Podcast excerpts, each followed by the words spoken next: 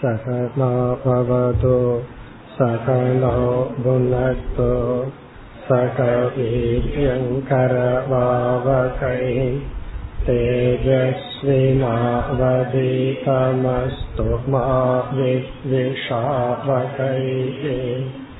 ॐ शान्ति शान्ति शान्तिः ऐन्दावद् श्लोकम् नवस्तव्यं त्वयैवेह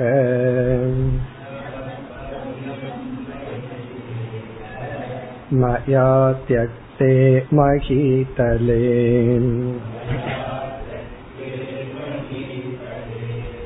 जनोत्तर्मरुचिर्भद्र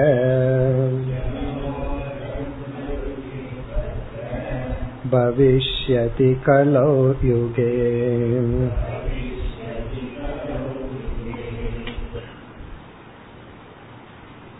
உத்தவ கீதையின் முதல் அத்தியாயத்தின் இறுதியில் அல்லது பதினோராவது ஸ்கந்தத்தின் ஆறாவது அத்தியாயத்தின் இறுதியில் நம்ம பாகவதம் புஸ்தகத்தை வைத்திருந்தால் ஆறாவது அத்தியாயம் உத்தவ கீதை என்று எடுத்துக்கொண்டால் அதில் முதல் அத்தியாயம். இந்த உத்தவ கீதை இருபத்தி நான்கு அத்தியாயங்கள் உடையதுன்னு பார்த்தோம். அந்த இருபத்தி நான்கில் முதல் அத்தியாயத்தின் இறுதியில் உத்தவர் என்ன கிருஷ்ண பகவானிடம் கூறினார்? ஞானிகள் உலகத்தை துறந்து சமதமாதி போன்ற சாதனைகளை அடைந்து பிரம்மத்தை தெரிந்து மோட்சத்தை அடையட்டும். நான் உங்களுடைய பக்தனாகவே இருந்து கொள்கின்றேன். உங்களை நான் பிரிய விரும்பவில்லை. நீங்கள் எங்கு செல்கிறீர்களோ அங்கு என்னை அழைத்து செல்லுங்கள் என்று பகவானிடம் சகுன பக்தியே போதும் என்ற அளவில் தன்னுடைய பக்தியை வெளிப்படுத்தி நிறுத்தினார். பிறகு உத்தவ கீதையினுடைய இரண்டாவது அத்தியாயம் அல்லது ஏழாவது அத்தியாயத்தில் ஆரம்பத்தில் முதல் ஐந்து ஸ்லோகம் கதையுடனே செல்கின்றது. அதுவரை நாம் பார்த்து முடித்தோம். கிருஷ்ண பகவான் என்ன கூறினார்? உத்தவரான நீ என்னை பற்றி என்ன நினைக்கின்றாயோ அது உண்மைதான். நான் என்னுடைய அவதார கர்மத்தை முடித்து இந்த சரீரத்தை பூலோகத்தில் விட போகின்றேன். அது என்னுடைய விருப்பம் அது மட்டுமல்ல தேவர்களினுடைய விருப்பமும் அதுதான் என்று சொல்லி இனி என்ன நடக்கப் போகின்றது என்றெல்லாம் கோரி ஆகவே இந்த இடத்தை விட்டு நீ அகன்று விட வேண்டும் என்று கூறி முடித்தார். இந்த ஐந்தாவது ஸ்லோகம் வரை கதைதான். அதுல வந்து என்ன சொன்னார்? ஜனக அதர்ம ருச்சிகி கலவு யுகே கலியுகத்தில் மனிதர்களுக்கு அதர்மத்தில் ருச்சி ஏற்படும் என்று கூறி இனிமேல் பகவான் உபதேசத்தை ஆரம்பிக்கின்றார் அடுத்து ஆறாவது ஸ்லோகம் त्वं तु सर्वं परित्यज्य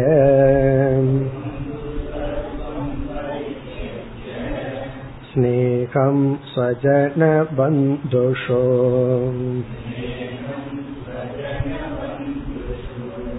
मय्यावेश्य मनः सम्यक्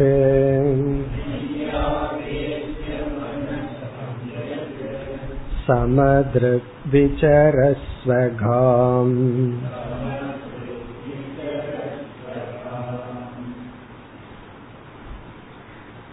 இந்த உத்தவ கீதை எப்படி அமைந்துள்ளது என்றால் இந்த அத்தியாயத்தில் முதல் ஐந்து ஸ்லோகம் அந்த கதையுடனே வருகின்றது. அதாவது பாகவத புராண கதையுடன் சேர்ந்து வருகிறது. இனி இந்த ஸ்லோகத்தில் ஆரம்பித்து ஆறாவது ஸ்லோகத்திலிருந்து பனிரெண்டாவது ஸ்லோகம் வரை ஆறிலிருந்து பனிரெண்டு வரை பகவான் வேதாந்தத்தினுடைய சாராம்சத்தை கூறுகின்றார். நம்ம வந்து எவ்வளவு உபனிஷத் எவ்வளவு வேதாந்தம் படிச்சாலும் என்ன கருத்தை நாம தெரிந்து கொள்ள வேண்டுமோ அந்த கருத்தினுடைய சாராம்சத்தை சுருக்கமாக கூறி விடுகின்றார் இந்த பகுதி வந்து உபனிஷத்துக்களினுடைய சாராம்சம். அதற்கு பிறகு இந்த பாகவதமே யார் யாருக்கு கூறுவது அதுவும் நமக்கு தெரிஞ்சிருக்கும். சுகர் பரீட்சித் மகாராஜாவுக்கு கூறுவது. அப்ப சுகர் இடையில வருவார். எப்படி பகவத்கீதையில சஞ்சயன் இடையில வந்துட்டு போவாரோ அதே போல சுகர் வந்து சொல்லுவார் இவ்விதம் பகவான். கிருஷ்ண பகவான் உத்தருக்கு உபதேசம் செய்தார். உத்தவர் இந்த மாதிரி கேட்டார் என்று வரும். அதற்கு பிறகு உத்தவர் வந்து இந்த சாராம்சத்தை கேட்டவுடன் தன்னுடைய மனதை தெரிவிப்பார். தெரிவித்து நான் உங்களுடைய சிஷ்யனாக மாறுகின்றேன் சிஷ்யனாக என்னை நீங்கள் பாவித்து எனக்கு விளக்கமாக உபதேசம் செய்யுங்கள் என்று சொல்வார். பகவான் உபதேசத்தை ஆரம்பித்து பிறகு இறுதியில் நம்ம சென்ற வகுப்புல பார்த்ததுபடி உத்தவர் இந்த உபதேசத்தை கேட்டு தன்னுடைய இறுதி காலத்தில் ஆசிரமத்தில் கழிக்க இருக்கின்றார். இப்ப இந்த பகுதி வந்து பகவான் கொடுக்கின்ற முதல் உபதேசம் வேதாந்தத்தினுடைய சாராம்சம். பகவத்கீதையில சோகம்ங்கிற தலைப்பில் உபதேசம் துவங்கியது. அசோச்சியான் அப்படின்னு பகவான் ஆரம்பிச்சார். அதாவது வந்து ஞானிகள் துயரப்படுவதில்லை. அதனால அர்ஜுனனுடைய துயரம்தான் முதல் அத்தியாயத்தினுடைய சாராம்சமா இருந்தது. இப்ப இந்த துயரம்ங்கிற டாபிக்ல கீதை துவங்கியது. இங்கு உத்தவ கீதை தியாகம் என்ற தலைப்பில் துவங்குகின்ற ஏதாவது துவங்குவதற்கு ஒரு அக்கேஷன் வேணும். அது வந்து இங்கு வந்து தியாகம். எப்படி என்றால் இங்கு பகவானுடைய உபதேசத்தின் ஆரம்பம் துவந்து சர்வம் பரித்தெஜ்ய நீ அனைத்தையும் தியாகம் செய்து என்று ஆரம்பிக்கின்றார். துவம் நீ சர்வம் அனைத்தையும் பரித்தெஜ்ய தியாகம் செய்து. இங்க வந்து அனைத்துங்கிற இடத்துல அனைத்து பொருள்களும் ஜடமான பொருள்கள். அதுவே மிக மிக கடினம். நாம விரும்பி பயன்படுத்தி இருக்கிற பொருளை தியாகம் பண்றது கஷ்டம். அடுத்து அதை விட கஷ்டம் என்ன? ஸ்னேகம் ஸ்வஜன பந்துஷு ஸ்வ என்றால் உன்னுடைய ஜனம். என்ன? உன்னுடைய ஜனங்கள். அதாவது உன்னை சார்ந்தவர்கள் உன்னுடைய ஜாதியை சார்ந்தவர்கள் குலத்தை சார்ந்தவர்கள். பிறகு பந்து உன்னுடைய உறவினர்கள். தாய் தந்தை போன்ற உறவினர்கள். ஸ்வஜன பந்துஷு உன்னுடைய உறவினர்கள் மீதுள்ள சிநேகம் பற்றையும் பரித்தியஜ்ய தியாகம் செய்து. இப்ப பகவானுடைய ஆரம்பமே தியாகத்துல ஆரம்பிக்கிறார். உத்தவர் என்ன செய்ய போகின்றார்? இந்த உபதேசத்தை கேட்டு எனக்கு இப்பொழுது இருக்கின்ற இந்த அறிவின் துணை கொண்டு என்னால் தியாகம் செய்ய முடியாது. ஆகவே நீங்கள் சொன்ன இந்த தியாகத்தை செய்ய எனக்கு உபதேசம் செய்யுங்கள். அர்ஜுனன் என்ன செய்தான்? என்னுடைய சோகத்தை போக்குறதுக்கு உபதேசம் செய்யுங்கள்னு கேட்கப்பட்டது. இங்கு உத்தவர் என்ன கேட்கின்றார்? நீங்கள் உபதேசித்த தியாகத்தை மேற்கொள்ள எனக்கு உபதேசம் செய்யுங்கள். அதுதான் கீதைக்கு உத்தவ கீதைக்கு உள்ள வேற்றுமை. உண்மையிலேயே வேற்றுமை கிடையாது. அங்கு சோகம் இங்கு தியாகம். சோகத்தை நீக்க உபதேசம் செய்யுங்கள். இங்கு தியாகத்தை நீக்க அல்ல. தியாகத்தை செய்ய எனக்கு உபதேசம் செய்யுங்கள். காரணம் என்ன? பகவானுடைய ஓப்பனிங் ஸ்டேட்மெண்ட் பகவானுடைய டீச்சிங் உபதேசத்தினுடைய ஆரம்பமே தியாகத்தில் ஆரம்பம் ஆகிறது இப்ப முதல் ஐந்து ஸ்லோகத்தை வந்து நம்ம வந்து இந்த கதையை பகவான் இந்த பாகவதத்தினுடைய கதைக்குள் வருகின்ற அம்சம் இந்த ஸ்லோகத்திலிருந்து தான் உபதேசத்தை ஆரம்பிக்கின்றார். அதுல முதல் உபதேசம் தியாகத்தில் ஆரம்பிக்கின்றது. இந்த சொல்லின் அடிப்படையில் நமக்கு வந்து உபதேசம் தொடர்கின்றது. நம்ம இனி வந்து இந்த ஸ்லோகத்தை பார்ப்பதற்கு முன் இந்த ஆறிலிருந்து பனிரெண்டாவது ஸ்லோகம் வரை என்ன மைய கருத்தை பகவான் பேசப் போகின்றார் என்று பார்ப்போம். என்னென்ன கருத்தை பேச போகின்றார்னு பார்ப்போம். இதுதான் நம்ம படிக்க போற அனைத்து வேதாந்தத்தினுடைய சாராம்சம். நாம பார்த்து அனுபவிக்கின்ற அனைத்து தத்துவத்தையும் பல கோணங்கள்ல பிரிக்கலாம். இந்த இடத்துல நம்ம எப்படி பிரிக்கின்றோம்? அல்லது இங்கு பகவான் எப்படி பிரிக்கின்றார்? ஆத்மா அனாத்மா என்று பிரிக்கின்றார். கீதையில வந்த மாதிரியே பகவான் இங்கும் பிரிக்கின்றார். ஆத்மா அனாத்மா. ஆத்மா என்றால் அகம். நான்கிற சொல்லுக்கு எது பொருளாகுமோ அதெல்லாம் ஒரு பகுதியா பிரிச்சற நாம் எல்லாம் நான் நான்கிற வார்த்தையை பயன்படுத்திட்டு இருக்கோம். யாருமே அந்த வார்த்தையை பயன்படுத்தாம இல்லை. அந்த வார்த்தைக்கு ஒரு பொருள் இருக்கும். அந்த பொருள் ஒன்று. பிறகு அனாத்மா என்றால் நான் சொல்ற வார்த்தைக்கு எது பொருளோ அதை தவிர மற்ற அனைத்தும். ஆத்மனக அந்நத் அனாத்மா. ஆத்மாவுக்கு வேற எதெல்லாம் இருக்கோ அதெல்லாம் அனாத்மா. பிறகு ஆத்மான என்னன்னா நான் ஒரு வார்த்தைய சொல்றோம். அந்த வார்த்தைக்கு எது பொருளோ அது ஆத்மா. அந்த பொருளை தவிர மீதி அனைத்தும் அனாத்மா. இப்ப இங்கு பகவான் இந்த சாராம்சத்தில் என்ன சொல்றார்? அந்த ஆத்மஸ்வரூபம் ஆத்மாவினுடைய தன்மை என்ன? அதை உபதேசிக்கின்றார். மிக மிக சுருக்கமாக. பிறகு விஸ்தாரமா நம்ம பார்க்க போறோம். ஆத்மாவினுடைய சொரூபம் என்ன? இப்ப அகம் அகம் நான் நான் நம்ம பயன்படுத்திட்டு இருக்கோம். அந்த நான்கிற வார்த்தையினுடைய அர்த்தம் என்ன? இரண்டாவது இதம் இது இதுன்னு நம்ம எத்தனையோ முறை பயன்படுத்துறோம். நான்கிறதுக்கு அப்புறம் அடுத்தது என்ன வரும்? இது. இதுனா நான் அல்லாத ஒன்று.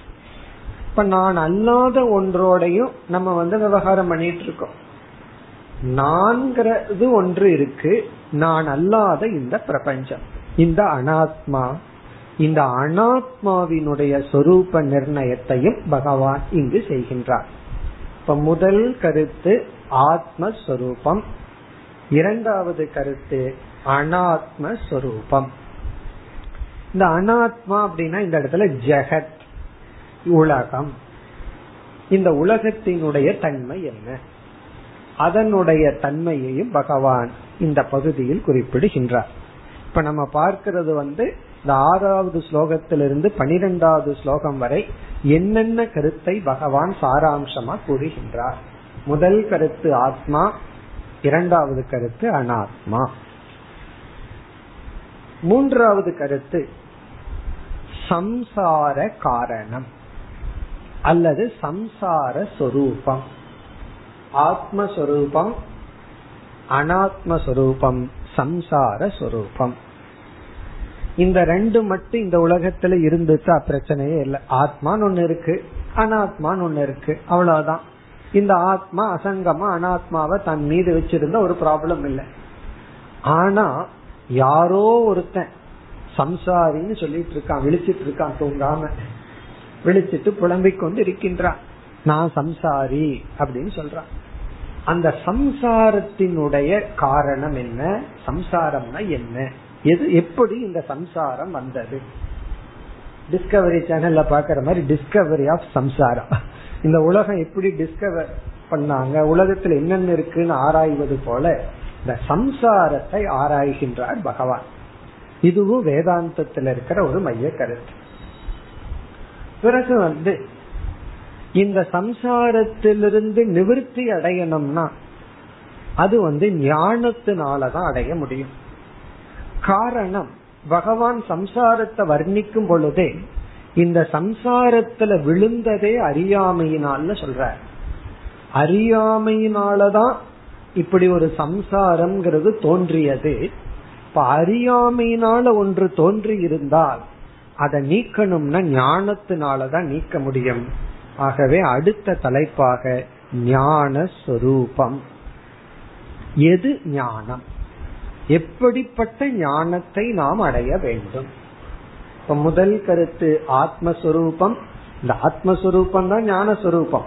இரண்டாவது வந்து அனாத்மஸ்வரூபம். மூன்றாவது சம்சார ஸ்வரூபம் நான்காவது ஞானியினிடத்தில் இருக்கின்ற ஞானஸ்வரூபம். ஞானியினிடத்துல ஞானம் இருக்கு ஞானம் இருக்குன்னு சொன்னா சரி அந்த ஞானம் எப்படிப்பட்ட ஞானம்? எந்த ஞானத்தை ஞானி கொண்டவனாக இருக்கின்றான்? அந்த ஞான சொரூபம்.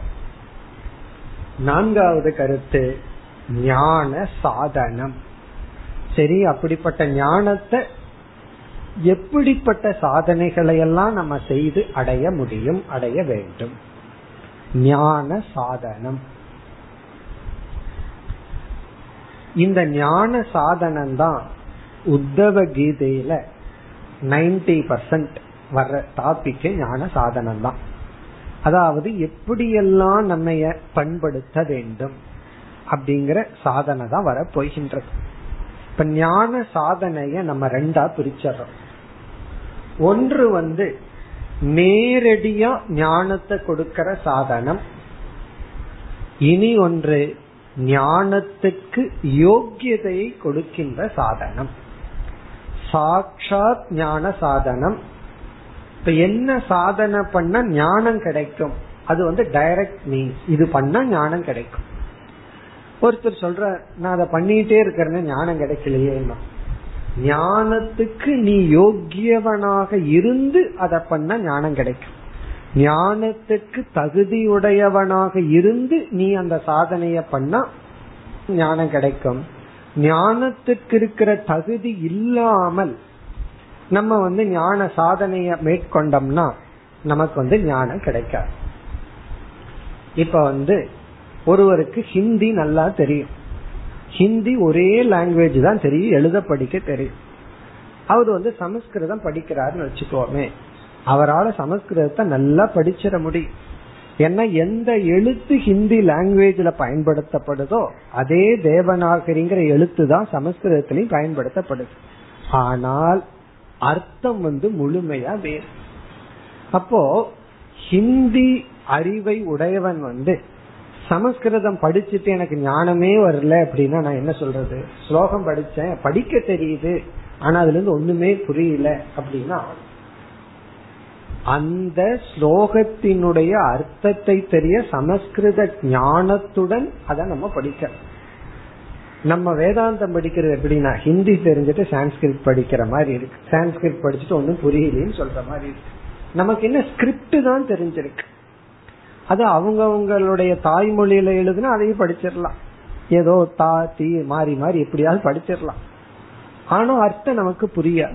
காரணம் என்னன்னா அந்த சமஸ்கிருத இலக்கண ஞானம் இல்லாமல் அந்த யோகியதை இல்லாமல் ஸ்லோகத்தை படிக்கிறது போல. படிச்சு நமக்கு ஸ்லோகம் புரியாது. படிக்கலாம் ஆனா புரியாது. அதே போல வேதாந்த விசாரம் பண்ணிடலாம் ஆனா புரியாது. ஏன்னா அதுக்கு தகுந்த யோகிதையை அடைய வேண்டும். அதுதான் கடினம். அதற்கு தான் நம்ம அதிக முயற்சி கொடுக்கணும். அதற்கு தான் பகவத்கீதையிலும் உத்தவ கீதையிலும் அதிக முயற்சி கொடுக்கப்பட்டுள்ளது. அதனால இந்த உத்தவ கீதையில நம்ம பார்த்தோம் அப்படின்னா அதிகமா என்ன கருத்துனா என்னென்ன சாதனைகளை நம்ம மேற்கொண்டால் எப்படிப்பட்ட குணங்களை எல்லாம் நம்ம எவ்விதம் அடைந்தால் நம்ம ஞானத்துக்கு தகுதி அடைவோமோ? அப்படி ஞானத்துக்கு தகுதி அடைஞ்சிட்டோம் அப்படின்னா நம்ம விசாரம்ங்கிறது வந்து ஞானத்தை நேரடி சாதனை இருக்கே அது மிக மிக சுலபம். ஒரே ஒரு வார்த்தையே போதும். நீதான் பிரம்மன் யாராவது நம்ம திட்டுனாலே போதும் ஞானத்தை அடைஞ்சிடும் அது போய் குருகுலத்துல ரொம்ப படிக்கணுங்கிறது கூட கிடையாது. நமக்கு அந்த தகுதி வந்துடுது. யாராவது நம்ம பிரம்மன்னு திட்டினாங்கன்னா அந்த வாக்கியத்தை எடுத்துட்டு ஆராய்ச்சி பண்ணி மோட்சத்தை அடைஞ்சிடும் அந்த தகுதி வரல. ஆயிரம் முறை திரும்ப திரும்ப சொன்னாலும் நமக்கு வந்து ஏறாது. ஆகவே நம்ம அதிக கவனம் எங்க செலுத்தணும்னா இந்த ஞான சாதனம். எப்படிப்பட்ட சாதனம்? ஞான யோக்கியதா சாதனம். ஞானத்துக்கு தகுதிப்படுத்துகின்ற சாதனை. அதைத்தான் நம்ம பார்க்க போறோம். பிறகு அதற்கு அடுத்த கருத்து ஞான பலம். இதெல்லாம் இந்த ஸ்லோகத்துல பகவான் பேசி முடிச்சிடுற இந்த ஞானத்துல என்ன பலன் கிடைக்கும்? இப்ப ஞான சாதனம் ஞான சொரூபம் ஞான பலம் பிறகு இறுதியாக ஞானி சொரூபம். ஞானியினுடைய சொரூபம். ஞானியை பகவான் வர்ணிக்கின்றார். இப்படியெல்லாம் ஞானி இருப்பான். இந்த ஞானத்தை அடைஞ்சவன் இப்படி இருப்பான். அவனுடைய மனநிலை இப்படி இருக்கும். அப்படின்னு என்ன அர்த்தம்? இப்படிப்பட்ட மனநிலையை இந்த ஞானம் நமக்கு தரும். இத்தனை கருத்தும் இந்த ஸ்லோகத்துல பகவான் வைத்துள்ளார். என்னென்ன கருத்து? ஆத்மஸ்வரூபம் அனாத்மஸ்வரூபம் சம்சார ஞானஸ்வரூபம் ஞான அல்லது ஞான அடுத்தது ஞான சாதனம் ஞான பலம் ஞானி ஸ்வரூபம். இதுதான் வேதாந்தம். இதற்கு மேல வேற என்ன போய் புதுசா வேதாந்தத்துல இருக்கு? எல்லாத்தையும் பகவான் இங்கு குறிப்பிடுகின்றார். இவ்விதம் குறிப்பிட்டதற்கு பிறகு உத்தவர் வந்து சொல்லுவார் இதையெல்லாம் கேட்டுட்டு கவனமா கேட்டுட்டு. இந்த தியாகத்தில் நீங்க ஆரம்பிச்சீங்க அந்த தியாகத்தை என்னால் செய்ய முடியவில்லை அப்படின்னு ஆரம்பிப்பார். அந்த தியாகத்தை நான் மேற்கொண்டு பிறகு ஞானிய வர்ணிச்சு இப்படி இருக்கணும் அப்படின்னு சொன்னீர்கள். அந்த மாதிரி நான் இருப்பதற்காக. ஞானியினுடைய லட்சணத்துடன் நான் இருப்பதற்காக நீங்கள் உபதேசம் செய்ய வேண்டும். எனக்கு நான் உங்களுடைய சிஷ்யன்னு சொல்லுவார். உடனே பகவான் வந்து ஞான சாதனையில் ஆரம்பிப்பார். ஞான சாதனையில் ஞானத்திற்கு நம்மை தகுதிப்படுத்துகின்ற சாதனையில் ஆரம்பித்து ஆங்காங்கு ஞான ஸ்வரூபம் பிறகு ஞான பலன் வரும் ஞானியினுடைய வர்ணனை வரும் தர்மம் வரும் நீதி நெறி வரும் இதெல்லாம் மாறி மாறி நமக்கு வர இருக்கின்றது. இனி நம்ம வந்து ஸ்லோகத்திற்குள் செல்ல வேண்டும். இந்த தியாகத்துல பகவான் ஆரம்பிச்சதுனால தியாகத்தை பற்றி கொஞ்சம் நம்ம சிந்திச்சுட்டு ஸ்லோகத்திற்குள்ள போகலாம் பகவத்கீதையில நம்ம சோகத்தை பற்றி சிந்திச்சோம். காரணம் என்ன? அது சோகத்துல ஆரம்பிச்சதுனால. அசோச்சியான்னு ஆரம்பிச்சதுனால சில ஈக்குவேஷன் எல்லாம் கொடுத்து அந்த சோகத்துக்கு காரணம் என்ன? இப்படி எல்லாம் விசாரம் பண்ணோம். இங்கு வந்து தியாகத்தில் ஆரம்பிக்கிறதுனால தியாகத்தை பற்றி ஒரு சிறிய விசாரத்தை மேற்கொண்டு இந்த ஸ்லோகத்திற்குள் நம்ம போலாம். இந்த தியாகம் என்பது எதனால் செய்யப்படுவது? இப்ப தியாகம் அப்படிங்கிற ஒரு செயலை நம்ம செய்வதற்கு என்னென்ன காரணம் இருக்கின்றது? எதனாலையெல்லாம் ஒருவன் தியாகம் செய்வான் அல்லது செய்ய முடியும்? நம்ம வந்து இங்க பல காரணம் பார்க்க போறோம். இந்தந்த காரணத்தினால் தியாகம் நிகழும். இந்தந்த காரணத்தினால தியாகம் நம்மிடம் இருந்து வெளிப்படும். நம்ம ஃபர்ஸ்ட் நெகட்டிவா ஆரம்பிச்சு அப்புறம் பாசிட்டிவா போவோம். ஃபர்ஸ்ட் தியாகத்துக்கு காரணம் மோக மோகம். மோகத்துல நம்ம வந்து தியாகம் செய்வோம். தியாகம்னா விட்டு விடுவோம். அதுக்கு ஒரு உதாரணம் சொன்னா உங்களுக்கு புரிஞ்சிடும். அது எப்படி மோகம் தியாகத்துக்கு காரணமா இருக்க முடியும்? தியாகத்துக்கு ஞானம் தானே காரணம். அது நமக்கே தெரியும். அது கடைசி பதில். ஆனா மோகத்துல ஏன் ஆரம்பிக்கிறோம்? அது எல்லாத்துக்கும் தெரிஞ்ச ஒரு கதை இருக்கு. ஒரு இளம் சன்னியாசிய ராஜா புகழ்ற நீங்க எல்லாத்தையும் துறந்து இந்த வயதிலேயே உலகத்தை அனுபவிக்க வேண்டிய வயசிலேயே நீங்க எல்லாத்தையும் துறந்துட்டு ஞானியா இருந்து தவம் செய்கிறீர்கள் சொல்லும் போது அந்த துறவி சொன்னாரா என்னை விட நீங்க தான் பெரிய துறவி. நான் வந்து பிரம்மத்துக்காக உலகத்தை துறந்தேன். நீங்க உலகத்திற்காக பிரம்மத்தை துறந்துள்ளீர்கள். ஆகவே இதுல பெரிய துறவி யாருன்னா நீங்க தான். ஏன்னா பிரம்ம வேண்டாம் ஆத்ம ஞானம் வேண்டாம் உலக போகம் தான் வேணும்னு சொல்லி உண்மையான துறவி வந்து நீங்க தான் சொன்னார். இப்போ பிரம்மத்தை ஒருவன் துறக்கின்றான்னு சொன்னா அதுவும் தியாகம் தானே. அல்லது ஆன்மீக பாதையில போற வாழ்க்கையே ஒருத்தன் துறக்கின்றான்னா அதுவும் தியாகம் தானே. இப்ப கேள்வி இந்த தியாகம் எதனால் வந்தது? உங்களுக்கு பதில் கிடைச்சாச்சு. மோகத்தினால். ஒரு பொருள் வந்து மதிப்புடைய பொருள் மதிப்பற்ற பொருள் அப்படிங்கறது யார் முடிவு செய்வது? ஒரு பொருள் மதிப்புடையதா மதிப்பில்லையா அப்படிங்கறத யார் முடிவு செய்வது? ஒரு ஸ்லோகமே என்ன சொல்லுதுன்னா ஒரு சுபாஷிதத்துல எந்த ஆப்ஜெக்டுக்குமே எந்த வேல்யூவும் கிடையாதான் பிறகு நீ என்ன வேல்யூ கொடுக்கறையோ அதுதான். உன்னுடைய வேல்யூவேஷன் தான். நீ எவ்வளவு மார்க் போடுறையோ அதுதான் அந்த ஆப்ஜெக்டுக்குன்னு சொல்லப்படுது எஸ்ய எத் தனம் தஸ்ய தத் தனம். அழகா அந்த ஸ்லோகம் சொல்லுது. யாருக்கு எது தனமோ அவர்களுக்கு அது தனம். இங்க தனம் அப்படின்னா வேல்யூ உனக்கு இதுல வேல்யூ இருந்ததுன்னா அது. உனக்கு அதுல வேல்யூ இல்லைன்னா அதுல அது கிடையாது. ஒரு சுவாமி ஒருவர் வந்து ஸ்கூல்ல டீச்சரா இருந்தார். நல்ல பொசிஷன்ல இருந்தார். அவருக்கு திடீர்னு இதெல்லாம் வேண்டாம் விட்டுட்டு சன்னியாசியா போலான்னு முடிவு பண்ணி அந்த ஜாப துறக்கிறேன்னு சொன்ன உடனே அந்த ஸ்கூல்ல இருக்கிற அனைத்து டீச்சரும் கேட்ட முதல் கேள்வி உனக்கு ஏதாவது ஆயிடுதா? பைத்தியம் பிடிச்சிடுதா? உனக்கு என்ன ஆச்சு? இவ்வளவு நல்ல ஜாப்ல செட்டில் ஆகி ரொம்ப சந்தோஷமா இருக்க உனக்கு என்னமோ ஆயிடுது. நீ வந்து டாக்டர் கிட்ட போகணும். மனோதத்துவ டாக்டர் கிட்ட நீ போகணும்னு சொல்ல சீரியஸா காரணம் என்ன? உனக்கு மோகம் வந்த காரணத்தினால உனக்கு டெலியூஷன் வந்துட்டதுனாலதான் நீ வந்து இந்த ஒரு நல்ல செட்டப்ப திறக்கிற.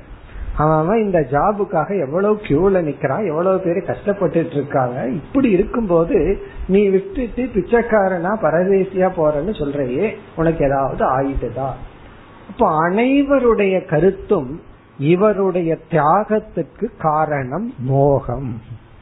அதாவது டெல்யூஷன் புத்தி ஒழுங்கா வேலை செய்யல. அதனால டாக்டர்கிட்ட போய் கொஞ்சம் சரி பண்ணிட்டு வந்து ஒழுங்கா இரு. இப்ப தியாகத்துக்கு காரணம் வந்து மோகம். இங்க வந்து மோகம் எதை தியாகம் செய்ய வைக்கும்னா வேல்யூபிள் திங்ஸ் நல்ல ஒன்றை நம்ம விடுறோம் அப்படின்னா மோகம். அதே போல நம்ம இடத்துல இருக்கிற ஃப்ரெண்ட்ஷிப் ஒருத்தர் விட்டுட்டு போறாருன்னு சொன்னா ரெண்டு விதமா இருக்கலாம். ஒன்று வந்து நமக்கு தகுதி இல்லாம இருக்கலாம் அல்லது நம்ம தகுதி அவங்க புரிஞ்சுக்காம இருக்கலாம். சிஷ்யன் வந்து ஒரு குரு கிட்ட வந்துட்டு கொஞ்ச நாள் இருந்துட்டு திரும்பி போறான். இது ஒத்து வராது நமக்கு அப்படின்னு. ரெண்டு காரணத்துல திரும்பி போலாம்.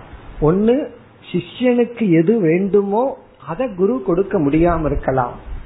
அல்லது குருவினுடைய வேல்யூவை சிஷ்யம் புரிந்து கொள்ளாமல் இருக்கலாம். அப்படி ஒன்றை நாம் விடுகின்றோம் அப்படின்னா அதனுடைய வேல்யூ அதனுடைய மகத்துவம் தெரியாமலும் விடலாம். தியாகத்துக்கு ஒரு காரணம் மோகம்.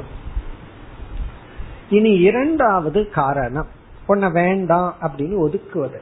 இரண்டாவது காரணம் வந்து ஒரு விரதம்.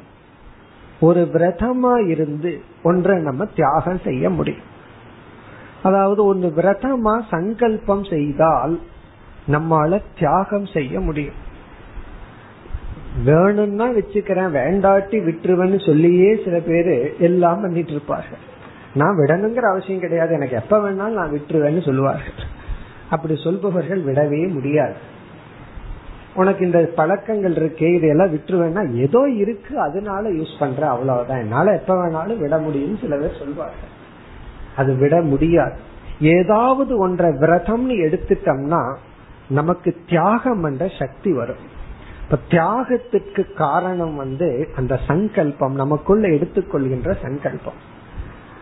அதுக்கு அண்மையில எனக்கு ஒருத்தர் ஒரு உதாரணம் சொன்னார் அது பெஸ்ட் எக்ஸாம்பிளா பட்டது. சபரிமலைக்கு மாலை போட்டுட்டு ஒரு குரூப் பத்து முப்பது பேர் பஸ்ல போனாங்களாம். போகும்போது பூரா பக்தி பாடல் தான் அந்த பஸ்ல போற ரூட் இருக்கே எல்லாம் அந்தந்த ஊர்ல இருக்கிற கோயில்கள் தான். அப்ப போகும்போது பக்தி பாடல்கள் போற ஹோட்டலும் சைவ உணவகம். அதுக்கப்புறம் போற ரூட் பூரா கோயில். அந்த மாலையை கழட்டி வந்த உடனே எல்லாமே சேஞ்ச் ஆயாச்சு உள்ள போடுற பாட்டு முதல் கொண்டு போற ரூட்டு போற ஹோட்டல் எல்லாம் மாறியாச்சா. அத சொன்னார். அத போகும்போது எப்படி இருந்தது? வரும்போது எப்படி இருந்தது? இதனுடைய அர்த்தம் என்ன இந்த நாற்பத்தெட்டு நாள் இந்த வரும்போது எந்த ரூட்ல வந்தாங்களோ அந்த ரூட்ல இல்லாம இருந்திருக்காரு. இது இந்த தியாகம் எப்படி பண்ண முடிஞ்சதுன்னா விரதம். இந்த நாற்பத்தெட்டு நாள் நான் அசைவ உணவு சாப்பிட மாட்டேன் மது அருந்த மாட்டேன். இதெல்லாம் பண்ண மாட்டேன்னு ஒரு சங்கல்பத்தை எடுத்துக்கிறோம். அந்த விரதம் என்ன செய்ய வைத்தது? தியாகம் செய்யும் சக்தியை கொடுத்தது. எந்த நேரத்துல விரதத்தை விட்டமோ அப்போ அதெல்லாம் மீதி சேர்ந்து ஒரு வட்டி போட்டு எடுத்துருவார். இந்த நாற்பத்தெட்டு நாள் என்னென்னலாம் பாக்கி வச்சோமோ அதுக்கு ஒரு இன்ட்ரெஸ்ட் போட்டு மீதி எல்லாம் சாப்பிட்டுருவார். அதாவது சபரிமலை விரதம் முடிஞ்ச உடனே இந்த விரத காலத்துல இந்த புலால் உணவினுடைய விலையெல்லாம் ரொம்ப சீப் ஆயிருதான் விரதம் காலம் முடிஞ்ச உடனே அதனுடைய வேல்யூ அதிகமாகுதான். சபரிமலை சீசன்ல வெஜிடபிள்ஸ் விலை அதிகமாகுதான். காரணம் என்ன? அதைத்தானே அதான் சாப்பிடுறாரு. மற்றதனுடைய விலை குறைஞ்சிருது. அந்த பீரியட்ல ஆடு மாடுகளை கொஞ்சம் எக்ஸ்ட்ரா ஜீவிதத்தை இருக்கும். அதுக்கு பிராரப்தம் நீடிக்கப்படும் அவ்வளவுதான். அந்த விரத காலம் முடிஞ்ச உடனே அதனுடைய பிராரப்தம் எல்லாம் உடனே க்ளோஸ் காரணம் என்ன? இந்த சக்தி எப்படி வந்ததுன்னா விரதம். இப்ப நம்ம ஒண்ணு விரதமா எடுத்துட்டா எதை தியாகம் செய்கின்றோமோ அத மனசளவுல செஞ்சிருக்க மாட்டோம். அதுல வேல்யூ அப்படியே இருக்கும். அது வேற ஒரு எக்ஸ்ட்ராவா இருக்கும். ஒரு நாள் ஒருவருடைய வீட்டுல வடை செய்தார்களாம். அவர் அந்த அம்மாவில கோச்சிட்டார் இன்னைக்கு நான் விரதம் இருக்கிறேன் எதுக்கு வடை செஞ்ச? அப்படின்னு சொல்லிட்டு. அதுக்கப்புறம் அந்த வடைய பார்த்து சொல்றாரா நாளைக்கு உன்னை கவனிச்சுக்கிறேன் அப்படின்னு. என்ன எடுத்து ஃப்ரிட்ஜில் வைக்க சொல்லிட்டார் நாளைக்கு உன்னை பாத்துக்கிறேன் அப்படின்னு. அன்னைக்கு எப்படி அந்த சக்தி வந்தது? அதுக்கு அடுத்த நாள் பத்த உள்ளதல்ல போறவருக்கு அன்னைக்கு ஒன்னையும் உள்ளதெல்லாம் இருக்கிற சக்தி எப்படி வந்ததுன்னா அந்த சங்கல்பம். இன்னைக்கு விரதம் இருக்கிறேன்னுங்கிற ஒரு எண்ணம் வந்தாவே அந்த விரதத்துல நம்மால் தியாகம் செய்ய முடியும். விட முடியும். இங்க பகவான் வந்து தியாகத்துல ஆரம்பிக்கிறதுனால நம்மளும் தியாகத்துல ஆரம்பிக்கிறோம். விட முடியும். இப்ப இரண்டு வந்து ஒன்ன நம்ம தற்காலிகமா விட்டு பழகணும்னாலும் கூட ஒரு சங்கல்பத்தை எடுத்துக்கணும். அந்த சங்கல்பத்தை குறுகிய காலத்துல எடுத்துக்கணும். அப்போ ஒருவருக்கு ஒரு உணவு பதார்த்தத்துல பிரியம் இருந்துச்சுன்னா இன்னைக்கு இதை சாப்பிட மாட்டேன். அல்லது இந்த வாரம் இதை சாப்பிட மாட்டேன். அப்படி எடுத்து கொள்ள வேண்டும். அப்பதான் சக்தி நமக்கு வரும். அப்பொழுதும் அந்த ஆப்ஜெக்ட்ல இருக்கிற மதிப்போ வேல்யூவோ நமக்கு போயிருக்காது. இனி மூன்றாவது காரணம் விரக்தி. விரக்தியில நம்மால தியாகம் செய்ய முடியும். ஃபர்ஸ்ட் வந்து மோகத்துல செய்வோம். அதத்தான் பகவான் வந்து பகவத்கீதையில பதினெட்டாவது அத்தியாயத்துல தாமச தியாகம்னு சொல்ற தாமச சந்நியாசம் தமோ குணத்துல பண்ற சந்நியாசம் அல்லது தியாகம். இரண்டாவதா நம்ம பார்த்தது ஒரு சங்கல்பம். நம்மளாக ஒரு சங்கல்பம் பண்ணி விடுறோம். அப்போ வந்து ஸ்தூலமாகத்தான் அந்த பொருளை விட்டமே தவிர மனசெலவுல விடல. மூன்றாவது வந்து விரக்தி வைராகியம் விரக்தினா வைராகியத்தினால வைராகியம் வந்தா நம்மால தியாகம் செய்ய முடியும். இந்த வைராகியமுமே ரெண்டு விதத்துல வரலாம். ஒன்று வந்து ஒரு சலிப்பு நாள் அசக்தினால வரலாம். அதை அனுபவிக்கிறதுக்கு சக்தி இல்லைங்கிறதுனால வைராகியம் வரலாம். எண்பத்தஞ்சு வயசுல எனக்கு முறுக்கு சாப்பிடணுங்கிற ஆசையெல்லாம் விட்டு போச்சுன்னு சொல்ற ஒருத்தர். ஏன் அந்த ஆசை அவருக்கு விட்டு போச்சுன்னா? அந்த வைராகி என்ன காரணத்தினால வந்ததுன்னா? புது பல் செட்டு பண்ணி கொடுத்து பாருங்க என்ன ஆகும்னு. அந்த வருவதற்கு காரணம் இயலாமை. என்னால முடியல. அதனால ஒரு விரக்தி வந்து இந்த சீச்சி இந்த பழம் புளிக்குங்கிறது போல விரக்தியினால வைராகியம் வரலாம். பிறகு விரக்தியினால அதாவது இயலாமையினால விரக்தி வரலாம். பிறகு அவருக்கு அந்த சக்தி வந்துடுது. வைராகியம் தியாகம் செய்யப்படும். எப்பொழுதுனா அதை அனுபவிக்கிறதுக்கு சக்தி வந்துடுது. அவர் வைராகியத்தை விட்டுருவார். அப்போ வைராகியம் வருவதற்கு ஒரு ஷோர்ஸ் வந்து விரக்தி. இனி ஒரு ஷோர்ஸ் வந்து விவேகம். அறிவுனால வைராக்கியம் வரலாம். என்ன விவேகம்? இவைகளெல்லாம் அசாரம். இவைகளெல்லாம் அனித்தியம். இவைகளெல்லாம் என்னை பலகீனப்படுத்தும். Care of Kathopanishad Nachiketan. அங்க போனோம்னா நமக்கு வந்து என்ன பெரிய லிஸ்டே பார்த்தோம். நச்சிகேதனுக்கு வந்த வைராகியம் வந்து விவேகத்தினால வந்தது. என்னென்ன விவேகம் எல்லாம் நம்ம அங்கெல்லாம் பார்த்திருக்கோம். அதாவது வந்து இது வந்து நிலையற்றது. இது வந்து என்னை பலகீனப்படுத்தும். இது வந்து என்னை அடிமைப்படுத்தும். இப்படிப்பட்ட ஒரு ஞானத்தினால அப்போ அந்த ஆப்ஜெக்ட் மேல வேல்யூ நமக்கு இருக்கு. ஏன்னா இந்த கண்டிஷன்னாலதான் நான் அதை விடுறேன். அதை ஏன் நான் விடுறேன்? அது வந்து என்ன பலகீனப்படுத்தும். அது வந்து எனக்கு நல்லதல்ல. அது என்ன அடிமைப்படுத்தும். அதனால அது விடுறேன். இதெல்லாம் அது செய்யல அப்படின்னா அதை நம்ம எடுத்துக்கலாம். கொஞ்ச நாள் ஒரு உணவை சாப்பிடாம இருந்திருப்போம். காரணம் என்னன்னா அதுல சில குறைகள். டாக்டர் வந்து செக்அப் பண்ணிட்டு இனி நீங்க சாப்பிடலாம்னு சொல்லிடுவார். உடனே என்ன பண்ணுவோம்? அதை நம்ம எடுத்துக்குவோம். அது போல வைராகியத்தினால் தியாகம் நடைபெறலாம். இனி நான்காவதாக ஞானாத். ஞானத்துல தியாகம் நடைபெறலாம். சர்வ தர்மான் பரித்தியஜ்ய. பகவான் வந்து கீதையில முடிக்கிறது தியாகத்துல முடிச்சார். இங்க வந்து தியாகத்துல துவங்குகின்றார். அங்கும் தியாகம் தான் சர்வ தர்மான் பரித்தேஜ்ய. ஏன்னா தியாகத்தை முடிவுரையா சொல்றாருன்னா ஞானத்தை கொடுத்துட்டு இந்த ஞானத்தினால் நீ அனைத்தையும் தியாகம் செய்து விடு விட்டு விடு. அப்படி ஞானத்தினால தியாகம் பண்றோம். இந்த ஞானத்தினால தியாகம் பண்றமே அது எப்படின்னா மீதி காரணத்தினால செய்யற தியாகத்துல அந்த பொருள் இருக்கு சில நிபந்தனையினால தியாகம் நடைபெறுது. இங்க ஞானத்தினால இந்த உலகத்தை தியாகம் பண்ற போது இந்த உலகம்ங்கிற பொருளே இல்லை. அதனால தியாகம் பண்றோம். காணல் நீர்னு தெரிஞ்சதுக்கு அப்புறம் நம்ம அந்த நீரை நோக்கி போக்கல அந்த நீரை நம்ம விட்டுறோம். காரணம் என்னன்னா என்ன காரணம்னா அங்க நீர் இல்லை அப்படிங்கிற காரணம். நான் இருக்குன்னு நினைச்சேன் இப்ப இல்லைன்னு புரிஞ்சுட்டேன். இந்த உலகம் வந்து எனக்கு இன்பத்தை கொடுக்கும் நினைச்சேன். இப்ப கொடுக்காதுன்னு புரிஞ்சுட்டேன் அவ்வளவுதான். அல்லது அந்த பொருளே கிடையாது. அப்படி ஞானத்தினால வர்ற துறவு ஞானத்தினால வர்ற தியாகம்.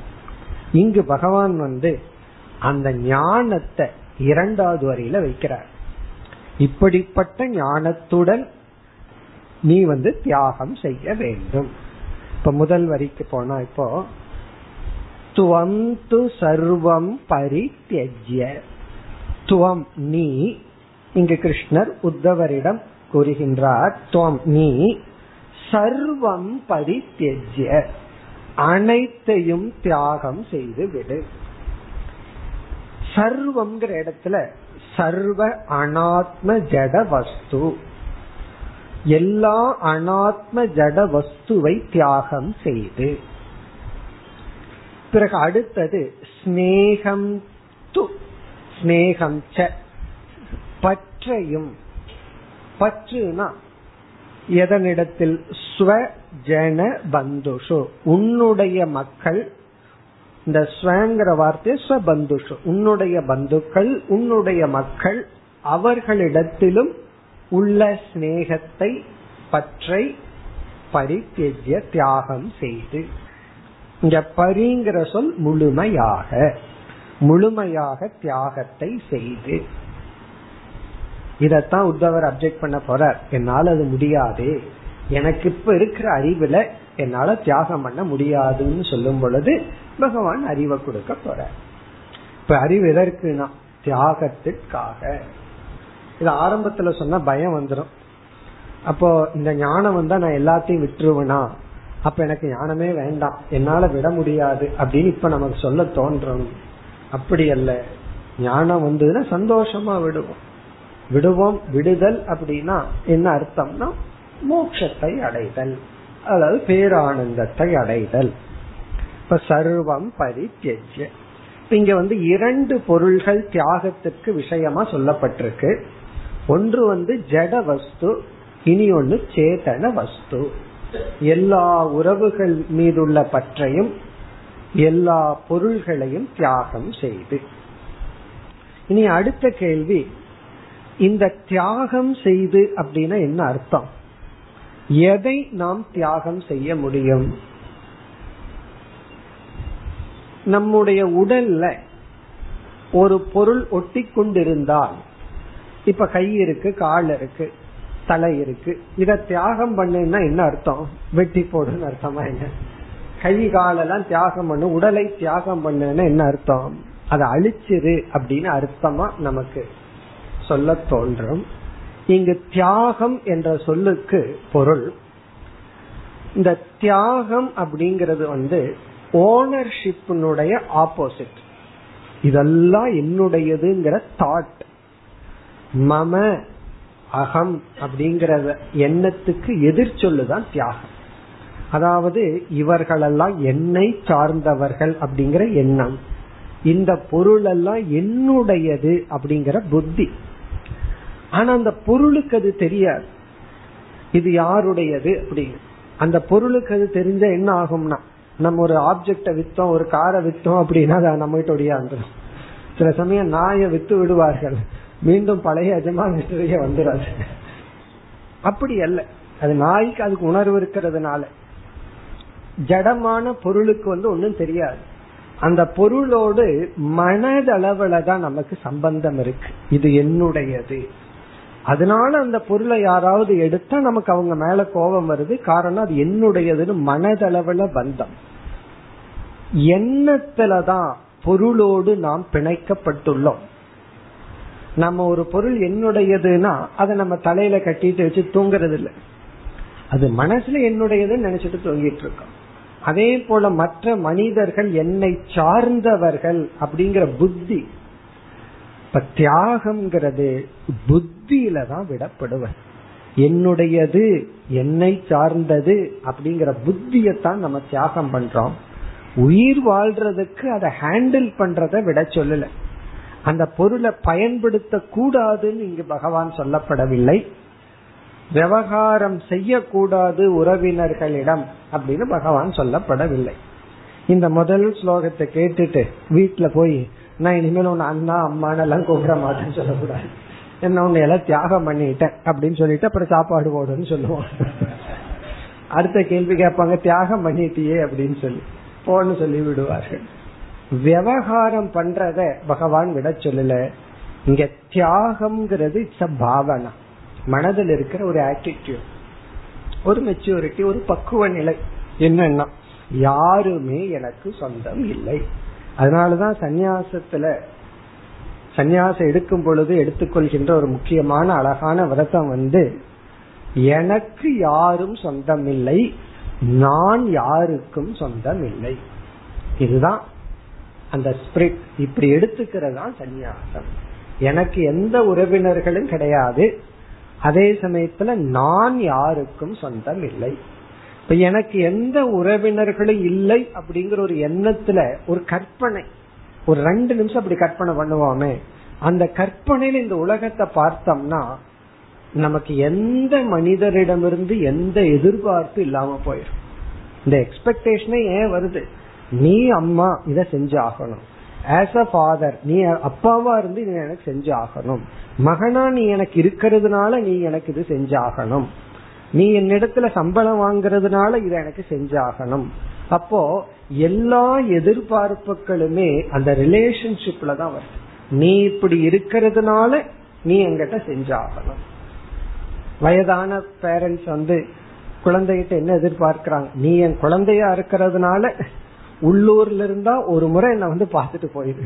வெளியூர்ல இருந்தா ஒரு முறை போன்ல பேசிடு அல்லது என்கொயரி பண்ணிடு காரணம் என்ன? இந்த எதிர்பார்ப்பு ஏன் வருது?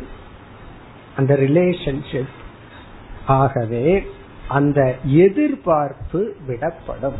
எந்த எதிர்பார்ப்பும் இல்லாமல் இந்த உலக மக்களை பார்த்தோம் அப்படின்னா பகவான் பிறகு சொல்ல போறார் யாரிடத்திலும் நண்பன் பகைவன்கிற உணர்வே இருக்க? இவன் எனக்கு வேண்டித்தவன் வேண்டாத்தவன் இந்த எதிர்பார்ப்பு எதிர்பார்ப்புடன் நம்ம பாக்கிறதுனாலதான் அந்த எதிர்பார்ப்பு படி கண்டிப்பா அவர்கள் நடந்து கொள்ள மாட்டார்கள். ஏன்னா அதுக்கு மேல நம்மிடத்துல அவங்களுக்கு எதிர்பார்ப்பு லிஸ்ட் இருக்கு. அதை பார்த்துட்டு அவங்க நடந்து கொள்ள மாட்டார்கள். அப்ப என்ன ஆகும்னா விருப்பு வெறுப்புகள். அப்போ நம்ம வந்து கற்பனை பண்ணி பார்ப்போம். அதுவே சந்தோஷமா இருக்கும் நிஜமா இருந்தா இப்படி இருக்கும்? என்ன கற்பனைனா இது வந்து ஒரு விதமான தியானம் நிதி தியாசனம் அந்த நிதி தியாசனத்துல நம்ம என்ன பண்ணணும்? இந்த ஐந்து நிமிடம் யாருடனும் எனக்கு எந்த பந்தமும் இல்லை. யாருமே எனக்கு வேண்டியவர்கள் அல்ல. அதே சமயத்துல யாருக்கும் நான் கடமைப்பட்டவனும் அல்ல. அதுவும் ரொம்ப முக்கியம். யாரு எனக்கு கடமைப்பட்டவர்கள் அல்ல? அந்த அறிவு வந்து எதிர்பார்ப்ப நீக்கும் நான் யாருக்கும் கடமைப்படவில்லை. குற்ற உணர்வை நீக்கும் எனக்கு எந்த டியூட்டியும் கிடையாது. இப்ப இந்த அறிவு உடன் இந்த உலகத்தை பார்க்கும் பொழுது இந்த உலகம் வந்து எப்படி இருக்கும்னா ராகத்வேஷம் அற்ற உலகமாக இருக்கும். இதுதான் இங்கு சொல்லப்படுகிறது. இந்த ரிலேஷன்ஷிப்லயும் பிறகு வந்து நம்ம சில ஆப்ஜெக்டுக்கு அடிமையா இருக்கோம். இது இருந்தா தான் நான் நல்லா இருப்பேன். இங்க படுத்து தூங்கினா தான் எனக்கு தூக்கம் வரும். இடம் மாறினா சில பேருக்கு தூக்கம் வராது. காரணம் என்ன? அப்படி பழகிடுது. அப்படி எந்த பொருளுக்கும் நான் அடிமை அல்ல என்று மனதளவில் பொருளிடத்திலும் உறவினர்களிடத்திலும் ரிலேஷன்ஷிப்லயும் ஆப்ஜெக்ட்லயும் இருக்கின்ற அந்த கனெக்ஷனை கட் பண்றதுதான் தியாகம். இது வந்து ரொம்ப சீக்கிரம் தியாகம் நம்ம பண்ணி இருக்கிறோமா இல்லையா அப்படிங்கறது நமக்கு தான் தெரியும். மத்தவங்களுக்கு தெரிய வேண்டாம் தெரியாது தெரியவும் கூடாது. அது தெரியற மாதிரி வச்சுக்க கூடாது. காரணம் நான் உன்னை தியாகம் பண்ணிட்டேன்னு சொன்னா மறுபடியும் ரகலகம் வரும் அதனால வந்து அப்படி பண்ணாலும் கூட அது தெரிய வேண்டாம். இந்த தியாகத்தை பகவான் முதலில் கூறுகின்றார் துவந்து சர்வம் பரித்தியஜ்ய ஸ்னேகம் சஜன பந்துஷோ. சரி. இரண்டாவது வரைக்கும் வர்றோம். இப்ப தியாகம் பண்ணியாச்சு. இந்த உலகத்துல நம்ம மனசு என்ன பண்ணி வச்சிருந்தோம்? இன்வெஸ்ட்மெண்ட் பண்ணி வச்சிருந்தோம். ஒவ்வொருத்தருட்ட கொஞ்சம் கொஞ்சமா அன்பை கொட்டி வச்சிருந்தோம். எல்லாம் வட்டி முதலுமா திரும்பி வரும் நினைச்சு. ஆனா பல பேர் பேங்க் ஆகிறார்கள். நம்ம கிட்ட வாங்கிட்டு திருப்பி கொடுக்கறது இல்ல. அப்படி எல்லாம் கொடுத்தோம். அதெல்லாம் எடுத்தாச்சு. சரி இந்த மனசை என்ன பண்றது? தியாகம்னு சொன்னாவே வெளியிருக்கின்ற பொருள்கள் மீதும் உறவினர்கள் மீதும் உள்ள பற்றை எடுத்தாச்சு. எடுத்த மனசு என்ன பண்றது? பகவான் சொல்றார் மயி ஆவேஷ்ய மன சம்யக்கு என்னிடத்தில் உன்னுடைய மனதை செலுத்துவாயாக. மயி அப்படின்னா ஈஸ்வரனான பிரம்மஸ்வரூபமான என்னிடத்தில் மனக உன்னுடைய மனதை. தியாகத்தினால் வெளி உலகத்திலிருந்து எடுக்கப்பட்ட இந்த மனதை ஆவேசிய வைத்து. எப்படின்னா சமயக் நிலைக்க வைத்து? வைக்கிறோம் பகவான் இடத்துலயும். எவ்வளவு குயிக்கா பகவான நினைக்கிறோமோ அவ்வளவு குயிக்கா பகவானிடமிருந்து விலகி விடுகின்றோம். அப்படி இல்லாம சமயக் உறுதியாக நன்கு என்னிடத்தில் இந்த மனதை வைத்து. அப்படின்னா என்ன அர்த்தம்? பகவானிடத்துல மனதவை அப்படின்னா அந்த பகவான் நான் என்று புரிந்து கொண்டு சத்தியத்தின் இடத்தில் உன்னுடைய மனதை வை. முன் வரியில வந்து பொய்யான பொருளிடத்திலிருந்து மனதை எடுத்து உண்மையான பொருளிடத்தில் உன்னுடைய மனதை வை. இங்க மயி அப்படிங்கிறது பகவான்கிறது வந்து சத்தியம். முதல் வரியில சொல்லப்பட்டது வந்து அசத்தியம். பொய்யான ஒன்றில் வைக்கப்பட்டுள்ள உன்னுடைய மனதை எடுத்து மெய்யான சத்திய வஸ்துவான என்னிடத்தில் வை. அப்படின்னா என்னை புரிந்துகொள். இந்த ரெண்டு சேர்ந்துதான் நடக்கும். என்ன நீ புரிஞ்சாதான் வெளியே விட முடியும். வெளியே விடுறதும் என்ன புரிஞ்சுக்கிறதும் ஒன்றுதான். இல்லைன்னா என்ன ஆகும் தெரியுமோ? பகவானையும் புரிஞ்சுக்கல. பகவானிடத்திலையும் மனசை வைக்க முடியல. வெளியும் மனசை வைக்க முடியலன்னு என்ன ஆகும்? அந்த மனது ரொம்ப பழுவாகிவிடும். அப்ப வெளியிலிருந்து மனசை எடுத்து என்னிடத்தில் நீ வை. அப்படின்னா உண்மையை புரிந்துகொள். அதான் அதனுடைய அர்த்தம். சத்தியத்தை புரிந்து மித்யாவை விட்டு விடு பொய்யை விட்டு உண்மையை புரிந்து கொள் சரி என்னதான் உண்மையை புரிஞ்சிட்டாலும் நான் வாழ வேண்டிய இடம் இந்த பொய்யான உலகம் தானே? இந்த பொய்யான உலகத்துல நான் எப்படி வாழ்வது? அல்லது வாழணுமா? இந்த கேள்விக்கு பதில் கூறுகின்றார். சமதிரு விசரஸ்வ காம். காம் என்றால் புவி பூமியில். காம் என்றால் பூமியில் விசரஸ்வ. விசரஸ்வ என்றால் சஞ்சரித்து கொண்டிரு. இதுவும் சப்ஜெக்ட் வந்து துவம். நீ விசரஸ்வ. நீ சஞ்சரித்து கொண்டிரு வாழ்ந்து கொண்டிரு காம்னா பூமியில். இப்ப இந்த ஞானம் வந்த உடனே நீ எங்கும் போக வேண்டாம். நீ எங்கு இருக்கின்றாயோ அங்கு அதே இடத்தில் வாழ்ந்து கொண்டு ஆனால் எப்படிப்பட்ட விஷன்? எந்த விஷனோட நீ வாழணும்? எந்த திருஷ்டியுடன் நீ வாழ வேண்டும்? சமதிருக் சமதிருக் எல்லாவற்றையும் சமமாக பார்ப்பவனாக நீ வாழ்ந்து கொண்டிரு. சமமாக பார்த்து கொண்டிருப்பவனாக நீ வாழ்ந்து கொண்டிரு. சமதிருக் விசரஸ்வ காம். சமதிருக்குடன் சமதிருக்காக நீ இருப்பவனாக வாழ்ந்து கொண்டிரு. சமதிருக் சமதிருஷ்டியுடன் நீ வாழ்ந்து கொண்டிரு. இப்ப இந்த ஸ்லோகம் பார்த்தா சிம்பிளா இருக்கு. உள்ள வந்து இது ஒரு ஸ்லோகத்திலேயே பகவான் எல்லாத்தையும் வச்சுட்ட அதாவது பொய்யான உலகத்தை நீ விட்டுவிட்டு மயி உண்மையான என்னிடத்தில் மனதை வைத்து இந்த உலகத்தில் நீ சஞ்சரித்து கொண்டு மகிழ்ச்சியாக ஜீவன் முக்தனாக வாழ்ந்து கொண்டு விசரசன் சொல்லிட்டார். இதுல இருந்து என்ன ஆகுதுன்னா தியாகம் பண்ணிட்டு எங்கேயும் ஓடிட வேண்டாம். இல்ல உத்தவர் போனாரேன்னா அவர் இருக்கிற நாடு சமுத்திரத்துல மூழ்கி போறதுனால போனார். நமக்கு அப்படி மூழ்கி போகல. அதனால இருக்கிற இடத்துல இருக்கலாம். உத்தவர் போனதுக்கு வேற காரணம். அது புராண காரணம். நம்ம வந்து விசரஸ்வ. விசரஸ்வனா வாழ்ந்து கொண்டு இரு சஞ்சரித்து கொண்டு இரு சமதிருக் சம திருஷ்டியுடன் இந்த சம திருஷ்டிய இப்ப பார்ப்போம். சமதிருக் அப்படின்னு என்ன அர்த்தம்? எல்லாத்தையும் சமமாக பார்த்து கொண்டு நீ வாழ்ந்துருன்னு சொன்னா இதையும் கவனமா புரிஞ்சுக்கணும். இப்ப எல்லாத்தையும் சமமா பார்க்கிறது அப்படின்னா அனாத்மால விஷமம் உள்ளது. விஷமம்னா வேற்றுமை உள்ளது. அனாத்மான்னு சொன்னாவே வேற்றுமை உள்ளது. எல்லா இடத்துலயும் வேற்றுமை இருக்கு.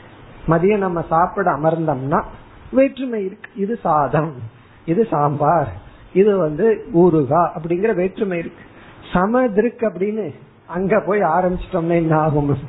எல்லாத்தையும் சமமா பாருன எப்படி? அந்த வேற்றுமைய சமமா பாருன்னு சொல்லல. பிறகு என்ன சொல்கின்றார்? இந்த அனைத்து அனாத்மாக்களிடத்தில் சமமாக காமனா இருக்கிற ஒரு நேச்சரை பாருன்னு அர்த்தம். விஷமமா வேற்றுமைகளுடன் கூடிய அனைத்து அனாத்மாக்களிடத்தில் விவகாரத்துக்கு அந்த வேற்றுமையை நீ மெயின்டைன் பண்ணு. ஆனா எல்லா அனாத்மாக்களிடத்தில் ஒரு நேச்சர் ஒரு தன்மை மாறாமல் இருக்கு. ஊறுகாய்க்கு இருக்கிற டேஸ்ட் வேற சாம்பாருக்கும் சாதத்துக்கு இருக்கிற டேஸ்ட் வேற. ஆனா இந்த ரெண்டுக்கும் ஒரு நேச்சர் மாறுவதில்லை. இது எக்ஸாம்பிள் இது மதியம்ங்கிறதுனால. மீது எந்த ஆப்ஜெக்ட் எடுத்துட்டாலும் ஒரு ஆப்ஜெக்டினுடைய தன்மை பயன்பாடு கர்ம எல்லாம் வேறு இனி ஒன்னு வேறு. ஆனா எல்லா அனாத்மாக்களுக்குள்ளும் ஒரு தன்மை வேறுபடாமல் இருக்கின்றது. அந்த விஷனுடன் இரு. அது என்ன என்றால் அது அடுத்த ஸ்லோகத்துல சொல்ல போறார். மித்தியா என்ற தன்மை. எல்லா அனாத்மாக்களும் மித் மித்தியா என்ற தன்மையுடன் கூடியுள்ளது. அந்த விஷனுடன் அனாத்மாக்குள்ள சமதிருஷ்டினா எல்லா அனாத்மாக்களையும் மித்யாவாக பார். அந்த மித்யாத்துவ லட்சணத்தை தான் பகவான் அடுத்த ஸ்லோகத்துல சொல்ல போற அதனால இந்த ஸ்லோகம் அடுத்த ஸ்லோகமும் மிக மிக முக்கியமான ஸ்லோகங்கள். இந்த ரெண்டு ஸ்லோகமும் ஆறு ஏழு இந்த ரெண்டு ஸ்லோகமும் கவனத்துல வைக்க வேண்டிய ஸ்லோகம். இப்ப இங்கு வந்து சமதிருக் அனாத்மாக்களை மித்தியா என்று பார். பிறகு ஆத்மான்னு வந்துட்டா எல்லா ஆத்மாக்களுக்குள்ளும் இங்க எல்லா ஆத்மான எல்லா சரீரத்தில் வெளிப்படுகின்ற ஆத்மாக்களிடம் ஒரே ஒரு தன்மை காமனா இருக்கு. நீங்களே சொல்லிடலாம் சத்தியம். உண்மை அப்படிங்கிற தன்மையை பார்த்து எல்லா ஆத்மாக்களும் அகம் அல்லது சத்தியம் எல்லா அனாத்மாவும் மித்யா என்ற அறிவுடன் விசரஸ்வ காம் இந்த உலகத்தில் சஞ்சரித்துக் கொண்டிரு மேலும் அடுத்த வகுப்பில் தொடர்போம் ॐ पूर्णमधपूर्णमिधं पूर्णात्पूर्णमुदच्छते पूर्णस्य पूर्णमादाय पूर्णमेवावशिष्यते ॐ शान्ति शान्ति शान्तिः